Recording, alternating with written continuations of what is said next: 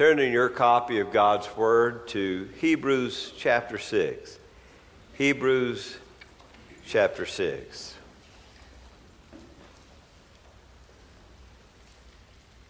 We'll be looking at verses 13 through 20. Sir Francis Drake was an Englishman who became famous during the reign of Elizabeth I. He was born in 1540 and died in 1596. You probably know him best for his adventures and sailing around the world, conducting even numerous battles at sea. He was also twice a member of Parliament, and perhaps most famously defeated the Spanish Armada, a fleet of warships, when it came to attack England in 1588. One of the funny stories about Sir Francis Drake was that he insisted on finishing a long game of bowls after the Spanish Armada. They were already approaching, and he is quoted to have said, "We still have time to finish the bowling game and to thrash the Spaniards too." He proceeded to finish the match, which he lost, before embarking on the fight with the Armada, which he won. Or there's a story of him spreading his cloak over a mud puddle so the queen could walk over without getting her feet wet. Or how he once tried to claim California as a British possession. While he's known for all of these exploits and adventures, what he is not known for is for a little prayer that he wrote. It sums up the whole message of Hebrews chapter 6. Listen to these words. "O Lord God, when thou givest to thy servants to endeavor any great matter, grant us also to know it's not the beginning, but the continuing of the same, until it be thoroughly finished, which yieldeth true glory, through him who, for the finishing of your work, laid down his life for us, our Redeemer, Jesus Christ. Amen." Yes, Sir Francis Drake in this unknown prayer, or little-known prayer, says when it comes to the thing of faith, it's not really the beginning that matters the most, but rather is continuing in the walk of faith and the finishing of the journey which yields the true glory to God. We see that example in our Lord and Savior Jesus Christ, who didn't just begin well, but he finished well by being obedient, even obedient to the death on the cross. Now, I don't know if he was thinking about another sea voyage. I don't know what he was thinking about when he wrote these words, but what he's telling us is it is not the beginning, as important as that is, but it's the continuing. The carrying on until a thing is thoroughly and completely finished that really, really matters. Now, we all start some things we don't finish, don't we? Could you give me a little list of the things you started that you haven't yet finished? You start out going to paint a beautiful picture, even if it's by numbers, and, it gets tighter and messier, and how many of you have a piece of cross-stitch or needlework that has not been finished? It all starts out well.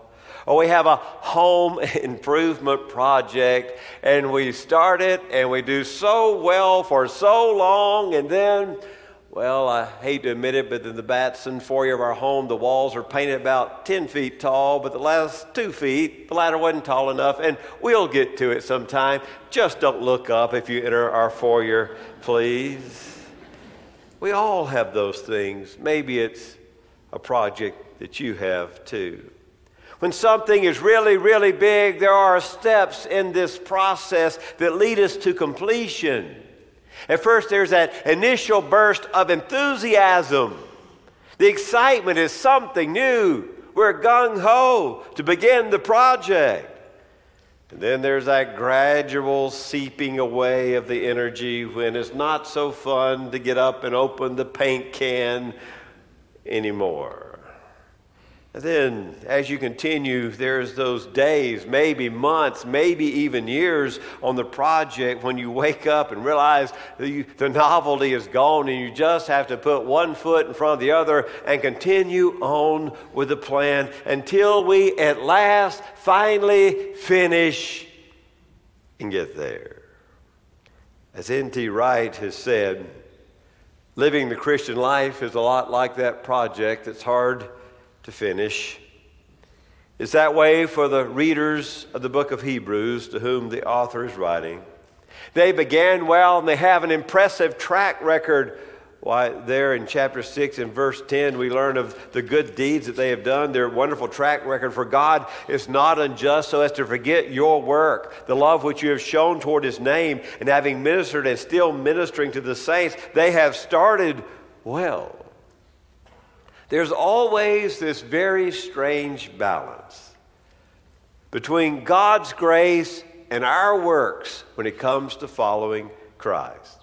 The Reformation of the 16th century made it clear to us that grace is the only way that we find our place in the kingdom of God. God loves us and Christ died for us. We receive his free grace.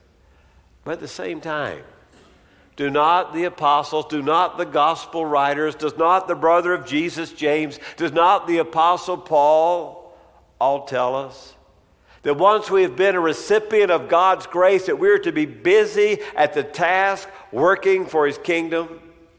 Living as a Christian has never been a matter of settling back and letting God do all the work. Maybe Paul captures that balance best when he writes in Philippians. He tells the Philippians to work out their own salvation with fear and trembling, and then he adds, because God is at work in you.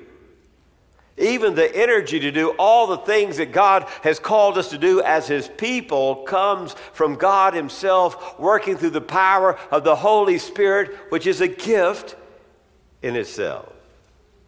Well, when the author of Hebrews is trying to urge the Jewish believers to continue on the path of following Christ and not to go back to Judaism, he chooses Abraham as an example. Look at verse 13 through 16. For when God made the promise to Abraham, since he could swear by no one greater, he swore by himself, saying, I will surely bless you, and I will surely multiply you. And thus, having patiently waited, he obtained the promise. For men swear by one greater than themselves, and with them an oath given as confirmation as the end to every dispute. He's trying to urge his readers to find the hope, to persevere in the gospel of being obedient to Christ. The readers of Hebrews, those first readers, find themselves at a moment of despair. They're ready to turn it all in and to stop following Christ. They're ready to go back to Judaism. They are hopeless in their hearts about their journey. I don't know what brings sorrow to your heart today. I don't know what gives you a sense of hopelessness this morning. Your deepest despair. I don't know what it is this morning that troubles your spirit, that keeps you awake at night, that makes you restless on your bed or pries open your eyelids. I don't know where your own brokenness is found today, a broken financial future, a broken sense of security, a broken heart from a failed relationship, a broken soul brought by the death of one so dear. But just as the author writes to those early Jewish believers, to you too, hear his same words. Why can we, the followers of Christ, why can we be the people of hope in the midst of our hardships? First of all, we find our hope in the greatness of God. We find our hope in the greatness of God. In fact, when describing God in Romans 15, Paul says, now may the God of hope fill you with all joy and peace in believing that you may abound in hope by the power of the Holy Spirit. God, for the Apostle Paul, is a God of hope. We find our hope in the greatness of God. Abraham was the very father of their faith, even their Jewish faith. He's an example of a man who receives a promise from God, even an oath. And he lived out that promise, persevering during the dark days, continuing on the path of obedience and hope. You remember the story of Abraham. How long did Abraham and Sarah wait for the birth of the child of promise, the one to be the heir to God's nation? Well, Abraham waited decades and decades, and how could he be a blessing to all the nations, and how could his descendants be as numerous as the sand on the seashore if God wouldn't give him that first boy? In fact, Abraham is 100 years old when God finally fulfills God's promise. And then if he hadn't gone through all that waiting for the birth of his son Isaac, then in Genesis 2, that sacrifice that he's asked to make on Mount Moriah referred to in Genesis 2. He's caught in this crisis of his love for his son and his love for God. What's he to do? But Abraham believed that the promises of God never fail, and he drew back the dagger in obedience to God, and God provided the ram in the thicket. We find our hope in the greatness of God. Now, when we swear then and now, we swear by one greater than ourselves. We call upon another authority, a higher authority, to undergird, to buttress our promise or our position. I swear to. You know how we finish that. We finish it with the name of God. And I'm not necessarily advising you do that, but that is how oaths are made. In the Old Testament, it goes this way, as sure as Yahweh lives, and then we finish the oath or the promise. Just as sure as the existence of God is the truth of my oath or my promise, we're saying. That was the supreme oath. Abraham swore by God, and Abraham encouraged others to do that. But the writer of Hebrews said that God was looking around for someone by which to swear. He had to swear by someone greater than himself, and God would find no one greater than God, and God just swore by his own name because there's no authority more powerful than God. Back in Genesis 22, we read, by myself I have sworn, declares the Lord, because you have done this thing and have not withheld your son, your only son. Indeed, I will greatly bless you, and I will greatly multiply your seed as the stars of heavens and as the sand of the seashore. Sort of a comic picture of God looking around for a great authority to undergird his promise, and God realizes in the comedy there is no greater power. He is the supreme power. Well, in verse 18, he tells us that God promises to take care of his people. It is irrevocable. You have two things, he says. You have the oath and the promise, and they're absolutely irrevocable. Well, the second thing, we can have our hope, but sometimes it wavers with the weight. We have our hope, but sometimes it wavers with the weight. Like Abraham and Sarah waiting for the birth of that baby boy. There's no more anxious position than waiting. Waiting on the verdict from the court, from the jury. Waiting on the soldier to come home from duty. Waiting on the results of the biopsy. C.H. Spurgeon writes, waiting is one of the postures which a Christian soldier learns not without years of teaching. Marching and quick marching are much easier to God's warriors than standing still. Wait in prayer, however, says Spurgeon. Call upon God and spread the case before him. Tell him of your difficulty and plead your promise, but wait in faith. In Psalm 33 we read, we wait in hope for the Lord, for he is our help, and he is our shield. In him our hearts rejoice, For we trust in his holy name. May your unfailing love rest upon us, O Lord, even as we put our hope in you. Here's a third thing I want you to see in this passage. Our hope is based upon the faithfulness of the forerunner.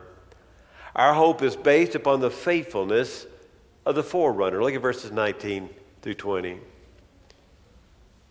This hope we have as an anchor of the soul, a hope both sure and steadfast, and one which enters within the veil where Jesus has entered as a forerunner for us, having become a high priest forever according to the order of Melchizedek. Come with me to the ancient catacombs in and around ancient Rome. Look for the symbols there, etched in stone, symbols that a Christian, a follower of Christ, has been in this secret place. Maybe it's the fish you see even today on a car, a bumper sticker, the ichthus, a symbol, I'm a follower of Christ. Or maybe it's a symbol of a shepherd. But right here on this wall, look closely, they had another symbol that showed one was a follower of the Christ. It was the anchor, an ancient symbol of one who follows Jesus. Because the anchor shows, despite all the waves of this world, despite all the suffering and storms and uncertainty that befall God's people, we have an anchor that is solid and sure. We have the Christ. That's the image for the author of Hebrews. Christ is our immovable, sure, secure anchor. Now, there may be bigger anchors. I went online trying to find the biggest anchor ever that's out there. It's manufactured in 2007 by Vryhof anchors. The anchors weighed, are you ready, 75 tons apiece. There's 8 of them, and each anchor weighed 150,000 pounds. Can you imagine that? In fact, these 8 anchors, 75 tons apiece, traveled through the Panama Canal to become part of the International Missile Defense System. They were to hold the sea-based X-band radar in place. Now, isn't that odd? At that time, the greatest new technology wouldn't work without the oldest technology, a piece of weight tied to the end. But a bigger anchor looms in Hebrews. It's the Christ. Verse 18, he tells us as we grasp on to hope, all we can do is hold on sometimes, he says. Look at the end of verse 18. Laying hold of the hope set before us, our anchor of hope. Christ entered the presence of God. He went past that veil that separates the sanctuary from the Holy of Holies. He himself is fully in the presence of God, that place where the high priest could only go once a year. Christ dwells there on our behalf. Notice what he's called here. He's called the forerunner. Now, the forerunner, verse 20, is a thing that goes ahead. It's the military scouts. It might be the ships that go ahead of the army. Or it might be the earliest ripened fruit. That fruit is a forerunner of the whole harvest to come. It might be used for the swiftest runner that breaks away from the pack and wins the course. Christ is our forerunner. Entering into the presence of God on our behalf. You remember that image in John 14.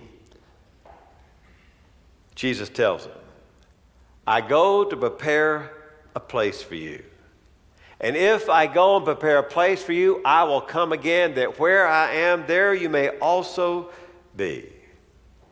And you know where I'm going. You know the way. And Thomas said to him, Lord, we do not know where you're going. We do not know the way. And Jesus said, I am the way, the truth, and the life, and no one comes to the Father but through me. Even Christ owned the picture of himself as one who goes ahead as a forerunner and waits for the rest of us to come. 1 Corinthians 15, Paul calls him the firstfruits. And all of those who will also be resurrected are the fruit to follow. He's a high priest after the order of Melchizedek.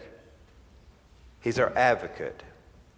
He safeguards the eternity of our souls. The author of Hebrews, saying that we are connected by a cable to the Christ who's already in the presence of God, the Holy of Holies, and he is anchored there, and he is going ahead of us to the kingdom of God and the glory of God, and our future is made sure by the fact that Christ looks to God and says, as he sits beside his Father, "These are my people. They will be by my side." You and I cannot live without an anchor of hope.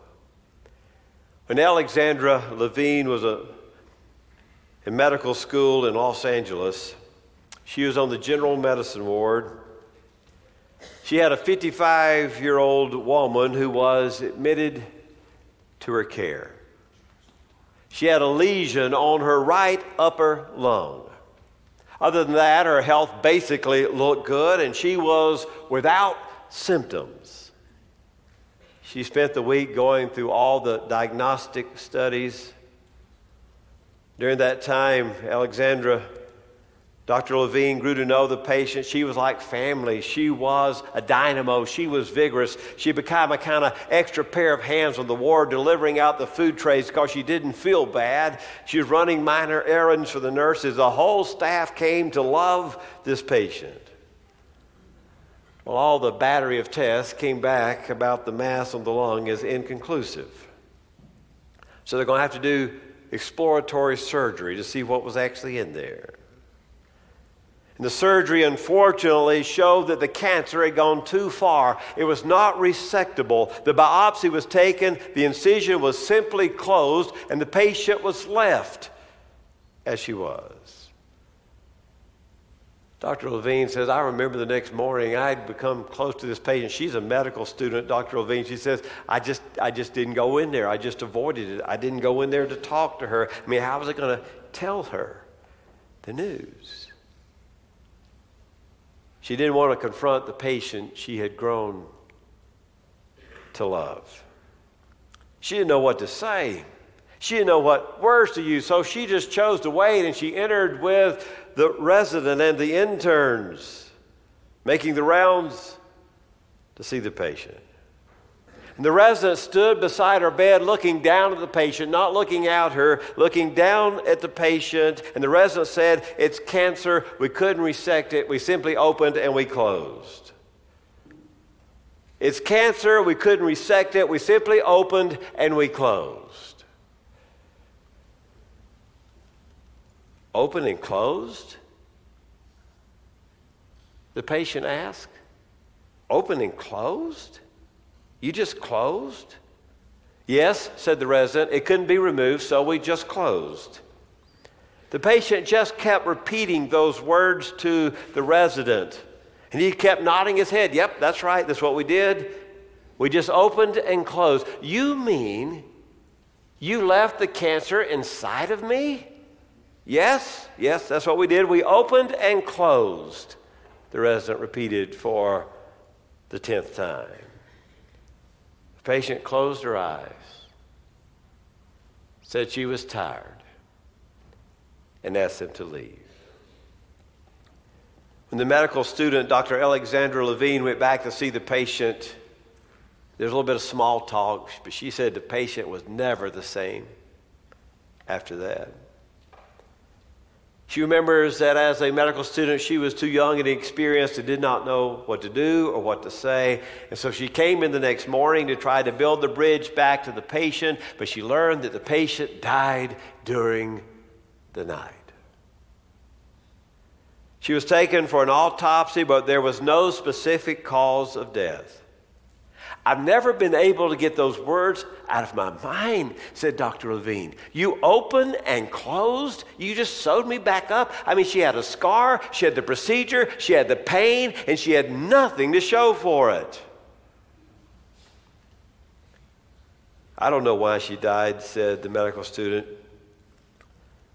But if I'm honest with you, I think she died because they took away all of her hope. I believe the key to this case was the resident said to her that her cancer could not be treated surgically, and so he simply opened and closed. In fact, the resident did not mention any other possible treatment, and his words took away her hope. I believe, said Dr. Levine, when he took away her hope, he took away her potential for any more life. Should he have lied to the patient, writes Dr. Levine? No, I don't think so, but we can be sensitive. I do believe he didn't have to take away all of her hope. The people of God have a sure anchor of hope. Christ has died and Christ has emerged victorious. He's seated at the right hand of the Father. He holds the cable and he waits in the glory of God. He's our anchor, crucified and resurrected. Like Abraham, like the early believers receiving the letter of Hebrews, we too are called to wait, to depend upon the greatness of God, but most of all, to lay hold of the hope set before us, the hope founded in a crucified and resurrected Christ who has become our unmovable, unshakable anchor. The anchor holds. Let us pray.